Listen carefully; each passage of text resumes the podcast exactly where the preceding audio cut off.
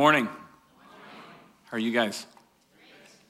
Hey, uh, I just want to, I know I, I, do this a lot, but I want to, that uh, compassion initiative that we have this month. I don't know that you guys have been keeping track, but actually we have had a compassion initiative each month, and we're trying to do that each month because we, we have said we are, God has called us to be a compassionate Christian community. And so we want to lean into that. We found that that is the thing that really um, kind of gets our hearts going. And uh, when our hearts get going, then we find ourselves uh, really following after God and what He's doing. And so uh, I encourage you guys to take advantage of that and keep your eyes open for those. Those will be every month. We'll have an opportunity for us to tie into the lives of those who are beyond our walls and uh, just come alongside of them with God's compassion. Amen? Are we that community? Is that what God's called us to? Yeah, amen. Um, hey, I want you to think about something as we get started this morning. Um, this question If someone were to observe your life, just watch you living, what would they say you're passionate about? Right? I, I, one of the things I love about the fall is that we have a lot of sporting events uh, in that you know, baseball is coming to an end, and so we have the World Series and the ramp up for that, and then football is kind of getting going, and so you got college football and you got NFL stuff going on, and so you got a lot of stuff going on, and you'll see stadiums full of people who are passionate about their team, right? I mean, they go out there, they'll paint themselves, they will hold their signs, they'll scream like they don't care that the whole world knows because this is their team, right? That's passion. Sometimes they look like complete idiots because of their passion, because this is what they love. So if people were to watch your life, what would they say that you were passionate about? Uh, the church that Carrie, my wife, and I met at, the pastor there, one time, well, regularly, he would say, You can find out what a person's priorities are, what their passion is, if you just look at two things. One is their daytimer and their checkbook, and you go, Wow, that is an old reference, right? Who uses a checkbook anymore? And what is a daytimer? But all that he was saying was if you look at where people invest their time and where they invest their money, that's where you can find what their priorities are, what their passions are. So, what would people say about what you're passionate about? There are other ways that we show it as well, right? When you're talking to somebody and you notice that they're getting animated, you notice that their face is lighting up, their voice is kind of, they're really leaning into this thing. If you watch somebody and, and you find that they just kind of lose themselves, they lose all track of time as they talk about or as they are involved in certain things, that is a passion. And you guys know what I'm talking about, right? because we all have them. So, what would people say that you're passionate about? Today, we're going to be looking at a verse, just one verse from later on in the book of James. We've been looking at chapter one. We're going to jump to chapter four, verse eight. And we're going to be looking at this verse because this is where God talks about, um, is going to kind of summarize all that we have been talking about. But he says, Listen, I, I need you to pay attention to something about your passions, about these things that we aim at, these things that we invest ourselves in our lives and what is worth investing in. So let's stand together as we hear this very simple word from God's word in James chapter 4, verse 8. It says, Draw near to God, and he will draw near to you. So cleanse your hands, you sinners, purify your hearts, you double minded. Now, we don't like it when the Bible calls us sinners, right? Nobody likes that. Nobody likes it when we start talking about being double minded. We've been looking at that for a while. We looked at, we've tried to unpack what does it mean? That what is it to sin? It's to just take a track that isn't God's track. Even if it seems to be a great track or a good track and it doesn't hurt anybody, it's not God's track. And it gets us off and it has consequences. That so he's talking to all of us because we all do this stuff. We all are split in our mindset towards him, right? We said at the beginning of the series that this book of James was trouble for those who have kind of these, this double mindedness, right? It's trouble for those of us who we, we kind of have these split decisions. We can't make up our mind, where we try and hold two different gods, where we try and chase after two different things. We have a split mind about, about whether God is for us or against us. All of this in the book of James is trouble for that double mind. Why? Because God calls us through James back to one thing, one priority, to pursue one and devote ourselves to one true love of Him. So today's message is titled The Single Life. Did you know that God calls all of us to the single life? Amen? Let's pray. Father, thank you um, that your, your word is challenging to us. It really is, it always is. I love the fact that when I go into preparing these messages, that I know that you're not just going to be speaking through me and go beat up on somebody. You're actually going to be, God, you're going to be uh, getting my attention pretty clearly because these things are not just to the them who is out there beyond us. This is a message that is to each and every one of us. And so, Father, I thank you that you will be speaking to us this morning that you will be drawing out your word and drawing from your word by your Holy Spirit. I thank you that He is here. And if we will open our ears, if we'll listen, that you will speak to us in a way that will change our hearts and transform our lives. So, Father, we invite your Spirit into this place. We give Him room so that you might be glorified, that Jesus might be lifted up, that we might find out more clearly what it means to follow you and to grab hold of that life that you have always intended us for and have designed for us. We pray these things in your name, Father, in the name of your Son, Jesus, in the name of the Holy Spirit, and by his power. Amen. Have a seat. For five years, um, Carrie and I and our three kids, we lived in a little town in central Kansas. And, and some of us, when we think of little towns, we think of little towns. This was a, a little town. It, it was a town that it would um, top 3,000 population as long as the college that was there in town was in session. And if you caught, you know, you had to count some of the dogs and cats sometimes. But 3,000 is what we'd say. It was a town where the 24 hour convenience store closed at 7. you know? And so to find a town were things that like normal hours for 24 hour convenience stores, things like that. That was about half an hour away. So this was a remote, small, rural town. Now, some of you guys have either grown up in those towns or you know what I'm talking about. Yeah, Harry's over there. Yes. St. James, Missouri. Yeah, there you go. It's, so I mentioned it. It's been out, it's broadcast now. Everybody knows about St. James. but this was a town that was kind of out in the middle of nowhere. And because of that, because of that, this was also the town in which I received my first invitation to go hunting. you go, oh no. yeah, I heard that. The groan. So, um, so I get this invitation because you see, up until that point, the smallest city that I had lived in was about 64,000 people. It had a university that was easily five to six times the size of this small town that we were living in. And so, in a town, in a place that has a lot of people kind of packed in all together, you know, firearms and shooting at things is generally frowned upon, right? And so I hadn't had the opportunity to go hunting. I had never really even uh, handled much of a firearm outside of like a BB gun. Uh, and so this was quite an opportunity. I was looking forward to it. So on that day, uh, on that day, the senior pastor and this other guy from our church, they invited me to go out, to get up early and to go out dove hunting. Now, before we went hunting, they decided that we, and by we, they really meant me, we needed some, maybe some practice, target shooting. I think they were trying to get a, a feel for what I was going to be doing that morning. And so we, we took out these, they had these uh, clay targets. Many of you have seen them or have actually gone target shooting. And uh, what we were technically what we were doing was a form of what's called trap shooting, and that's where you're throwing targets one by one into the air from the same location. So you know where they're coming from. You can kind of track them. Uh, it's, it's one of the easier forms of this. And um, one person was down there and they throw the, the, the target in the air, and, and one of the other two would be shooting to try and hit it. I was not hitting anything.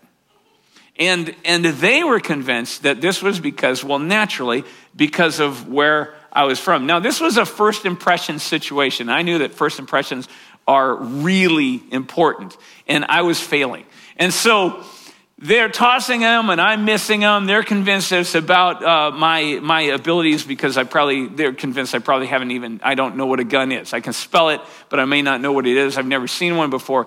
The fact is, though, I might have gone with that, except that I knew that a year earlier, I had been out in Colorado and had the, the opportunity to go trap shooting for the first time. And in that situation, I had actually done pretty well. And so I made the suggestion to them I said, I think the sights might be off on your gun. Now that went over well. because they're thinking, they're just rolling their eyes and they're thinking, you know, here's this city, you know, this poor city guy who um, is trying to blame his poor shooting on one of our guns. And these guys who they take care of their guns, they use their guns regularly. And so they were convinced, and so um, that didn't go over well. They just kind of uh, they just kind of blew that off. We went through the day, didn't hit any doves either. Neither did they, but they knew why my I, why I didn't. Um, but what happened? It was interesting because uh, weeks later, the pastor took out the same gun, and he found out that oh look, the sights actually are off. So they had to like set me up with this terrible gun right? And then they, they just kind of confirmed well, what they thought was going to happen. But the damage was done, and it ends up that that was also the last time I was ever invited to go hunting. First impressions are a bear to try and work through. So, um, point of all that, what? Uh, you know, sometimes we miss our targets because we have bad equipment, right? That's true. That's true in hunting, that's true in life. Sometimes we miss our targets because we uh, have bad equipment. Later on, I was introduced to some of the other forms of target shooting, skeet shooting, competitive clay shooting. That's when they're throwing multiple targets from multiple kind of directions, and you're trying to hit them both. And you know what the toughest the toughest part of that is is learning how to focus not on two targets or three targets going, but focus on one at a time, and sometimes even letting the other ones go so you just hit one. Because often what happens, and in the early days and the early kind of occasions and opportunities to do that, the early outings of these multiple targets, I found that there was a lot of confusion, there was a lot of indecision, and there was a lot of missing everything, right? Because sometimes we miss our target because we lack the focus. We have this kind of indecision that sets in between two things and it causes us to miss our target. That is really primarily what James is talking about. What we find is that in our lives, though, and tell me if this isn't true, we would like, most of the time, we would like to blame kind of the failures and the misses in our lives. We'd like to blame it and call it, kind of um, categorize them as of that first type. We'd like to say it was the equipment that was bad. Somebody didn't give me the right instructions. I didn't know what I was doing. They didn't set me up right. It was my team. How can I get this done if I don't have the people around me that I need? You don't know what I'm facing. It was the pandemic and the, the economic collapse. Everything went wrong with, I didn't have what I needed to get done. What James suggests is that many times, if not most times in our lives, especially around some of the most critical things and decisions that we make, the failure to hit the target is not about the equipment failure, it's about our indecision. It's about the fact that we have, we have two different targets. I'm sorry, I never know what to do with that, aside from just saying, all right, uh, you who are online, you guys have been caught in a mess because uh, I got distracted. And that's, that's okay, let me use that. That's perfect example. It's hard sometimes to be paying attention to the people that I'm talking to and be paying attention to something else going on at the same time. Most of the time in our lives, that is where we fail, where we fail to hit the target, where we somehow we have these two targets that are set up and we, we see them and we don't just pick one. We don't focus on the one and let the other go. And let me add maybe a, another, a third part to this picture that James is painting for us. In fact, he says sometimes it's like we're out there target shooting, and it's not just, there, there is only one target. There's only one target and it's been designated, and we know that this is the only target worth hitting. And as it flies by, we pick something else, right? We see an acorn falling from the tree. We see a bird flying by. We see a flower that's sitting out in the field, and we say, Why couldn't that be a valid target? Why don't we just shoot for that instead? And the target is flying by, and we miss them both. Why? We miss everything Because again, we're distracted, this time not by just a target that came in, that's a valid target, but by something that just happened to catch our interest and drew us off. And so we miss everything that we could have been aiming for. This is what James is talking about in his book. I asked you at the beginning if people watched your life, what would they say that you were passionate about? Another way to say that is what would they say that you are shooting for? What are you aiming at? What are you seeing as the focus of your life? And I would add a second question to that, and it would be this If God saw the targets that you were picking, what would he say about those targets? Would, they, would he say that they were even targets worth paying attention to? That they were even targets worth pouring all that time and that effort into? We say, at times, many of us would say, we're trying to follow Jesus, that he is the most important one in our lives, that he is the most important thing in our lives. Would people see that if they just watched our lives? Would they come to that same conclusion, judging by where we direct our energies and our time and our resources and our efforts? Or would they say, you know, there seem to be these other things that have caught your attention and have caused you to become indecisive so that you're not really hitting either one well? In James 4, verse 8, James writes that if we know that God, God in this life that He has called us to, if we know that that's the only target, we truly believe, and I, I, I really believe we do, we believe that that's the only target worth hitting. If we know that, He says, then let the other things go. In fact, there are times that it's not just letting them go, but you almost have to scrub them out of your life. You have to clean them off of your hands and clean them out of your heart so that you're not you're chasing one thing, you're aiming at one thing, not two. You're not being so distracted.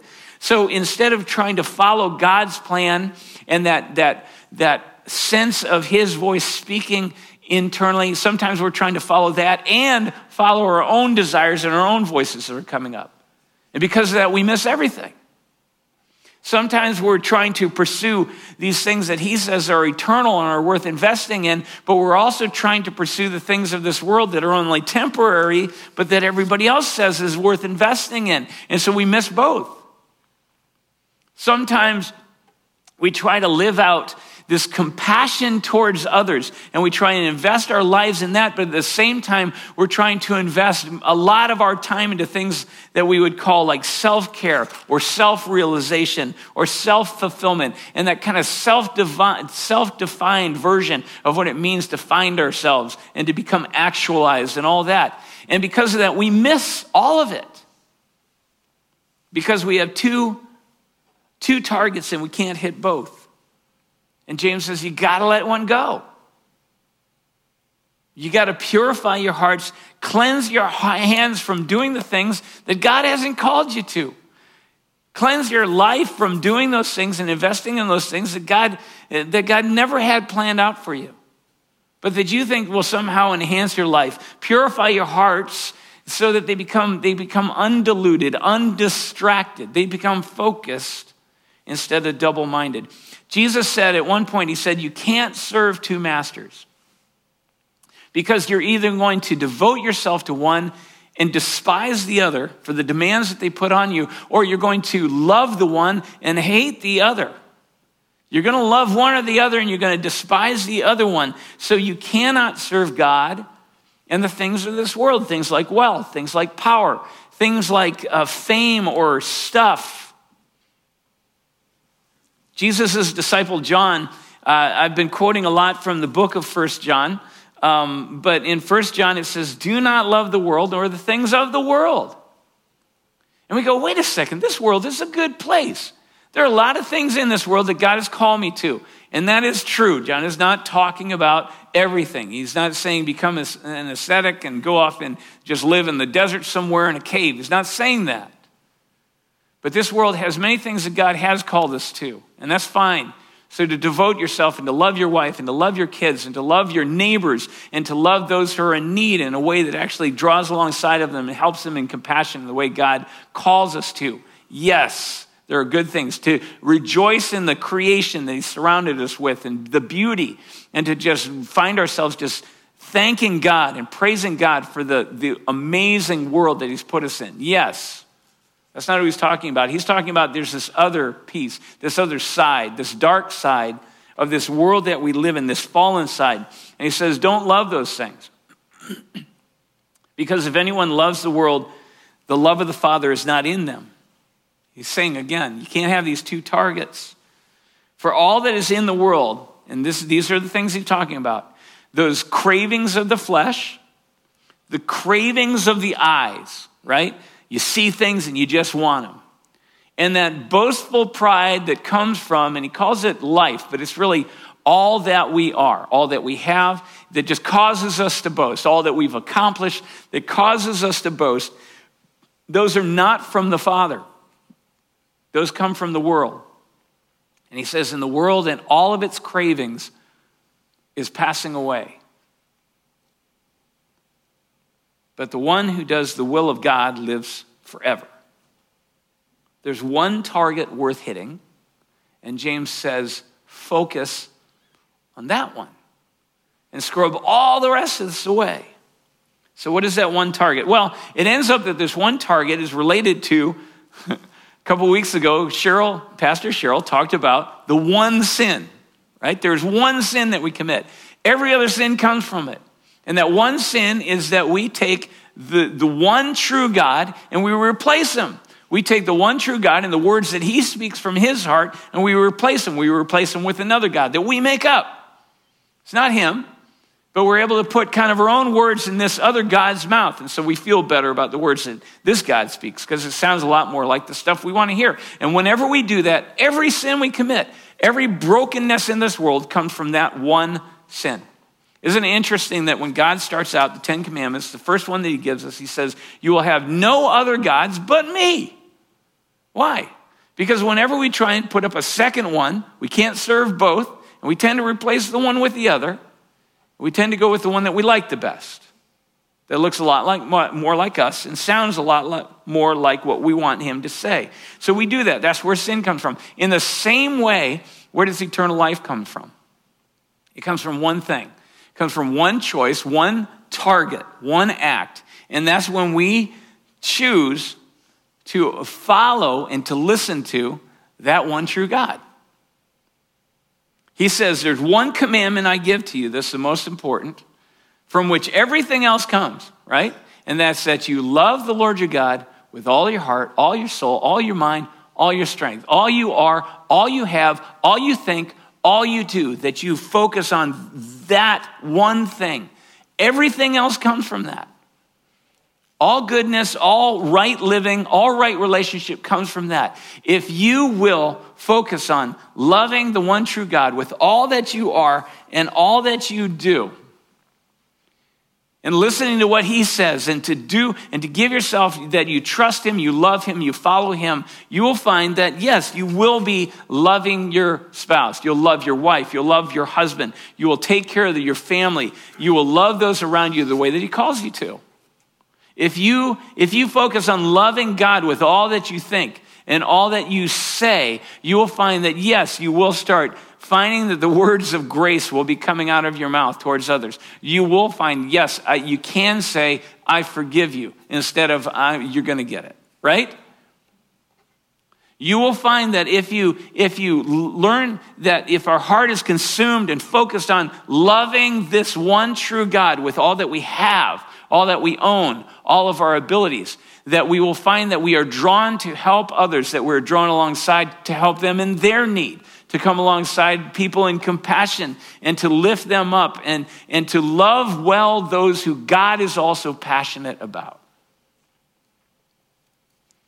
So James says, why would you focus? Why would you focus on two things? But the question is, is this what people see in our lives? We say that this is the one, the one target we have. But is that what people, if they would watch our lives, would they say the same thing? Because our passions, our, our targets come out, it comes out through the way we live our lives. It's not just through the words that we say. And so James says James says, focus it up. Let the other things go. Scrub these things clean.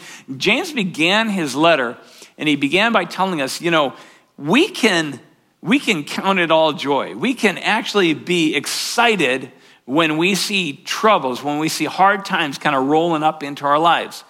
And we say, well, why is that? I mean, and he wasn't saying, he, we saw, he wasn't saying we're happy about the situation.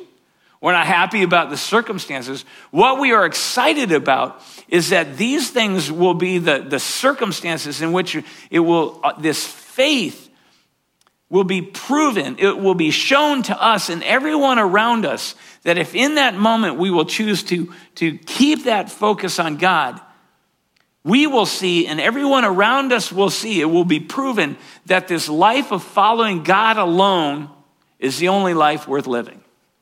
The, that God and his life are the only target worth having. If in those moments we will choose to keep that focus and not be distracted by these other things and other targets that might be coming along, he says, in those moments we can be excited because that is where our faith is proven. And at the end, he says the end of this whole course is that those who hit that target, those who keep that focus, that they will actually receive the prize, not just of God's presence and his salvation in our life in this world, but they will be brought for eternity into his presence.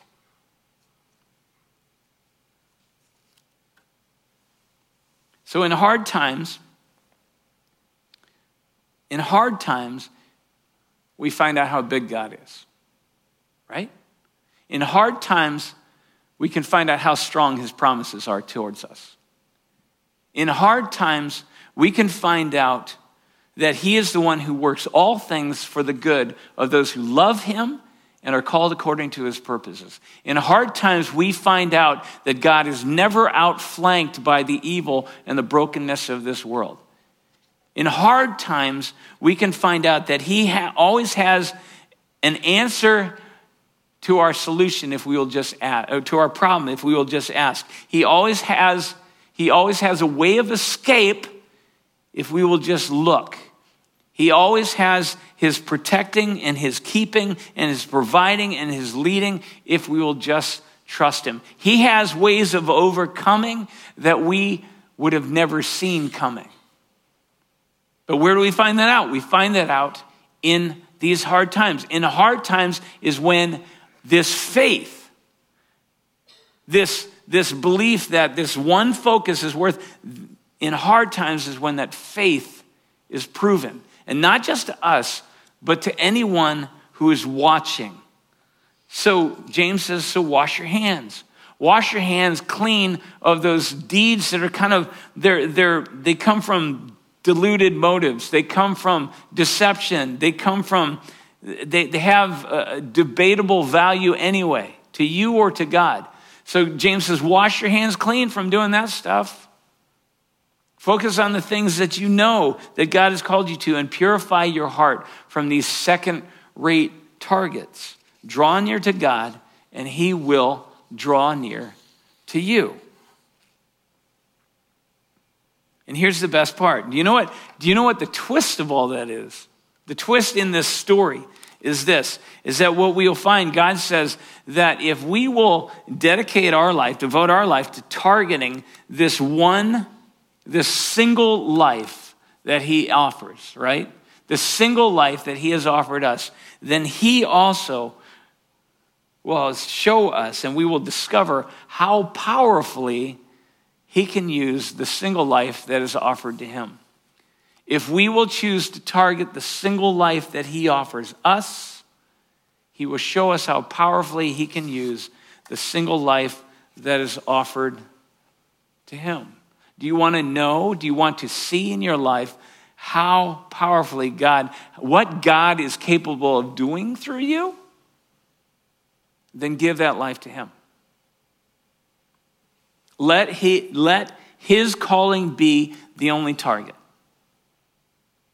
Put aside the distractions. Uh, let Him consume all of your, your time, your thoughts. And I don't mean that you quit your job and you go, if God's called you to a place of work, then let that place of work be the place that you're spending your time going, God, how do you want to show yourself here in this place and show yourself through me to this place? How are you going to do that? Because God calls us to a lot of different places. If God has called you to a certain uh, a relationship or to a, a, a network of people or to a, a situation, and you say you walk into that, let your mind be consumed by God. How are you going to live through me? What have you called me to do and to be here and now in this place? It says if you will start doing that, if you will give him all of your time, all of your talents, all of your thoughts, all of your words, all of your treasures, all of your plans, he says he will show himself through you and he will, he will show you how much he can accomplish and do through one single life that is offered to him. So he says, Wash your hands, purify your hearts, draw near to him. You guys, I, I believe that right now, that if I were to ask you to close your eyes and just look and listen I believe that the Holy Spirit is already highlighting some of those places where you are trying to hit two targets at one time. Some of those areas of your life where you're trying to both pursue God's best, but also pursue this, this other thing that you're thinking might be an alternative uh, best. And it, it, might be, it might be a terrible thing, and it might be a, it might be an okay thing. It might be a good target for somebody else, except that God hasn't called you to hit it.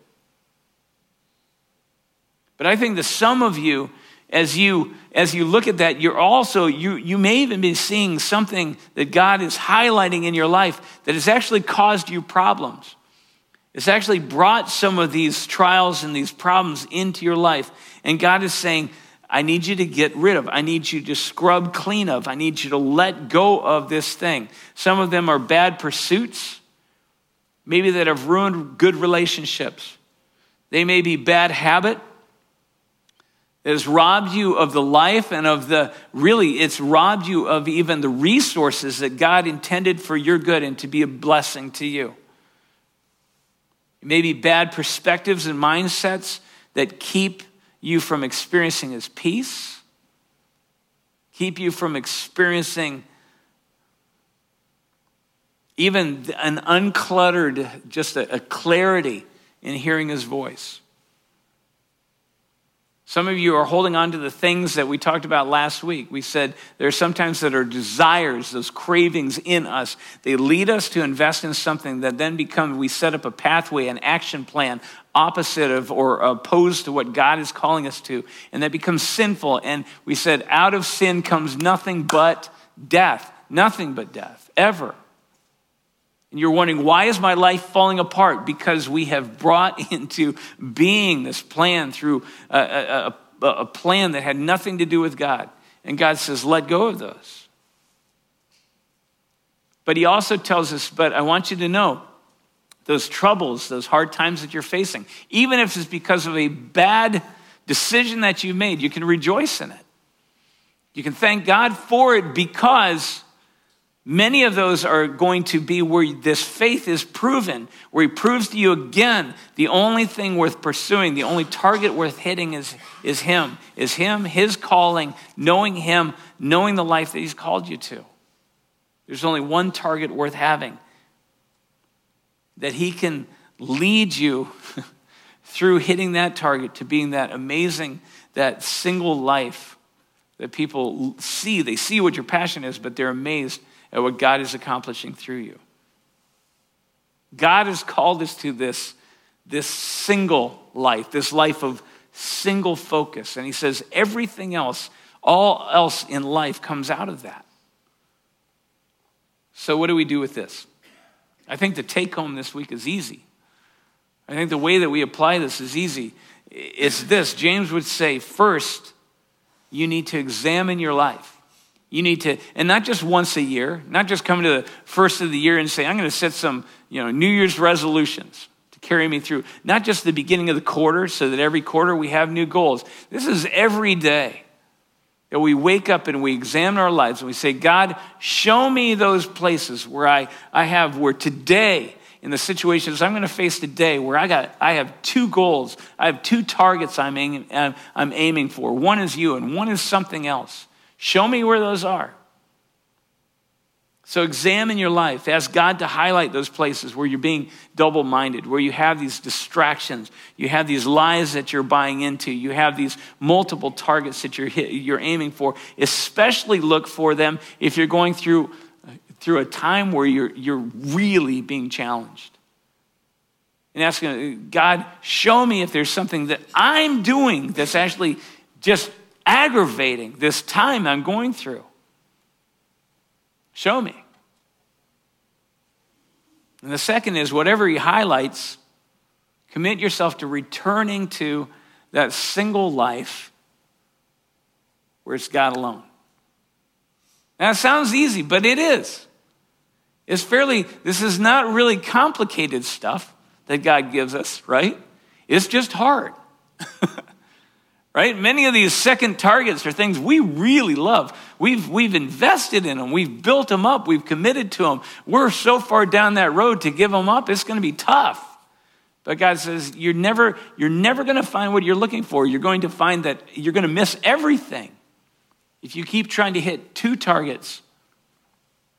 So return to that, that single life of aiming for God, of walking with God, finding that, scrub out those distractions Scrub out those deceptions that you've bought into. Scrub out that, that lie of trying to hit the two in one. So he says, Wash your hands. He says, Purify your hearts. Draw near to him alone, and he will draw near to you. When people watch your life, if they were to observe your life, what would they see? Would they see your passion clearly? Would they see your desire to follow, to love God, and to follow Him with all that you are? Would they see that clearly? Singly? That's the challenge. That's the calling. Amen?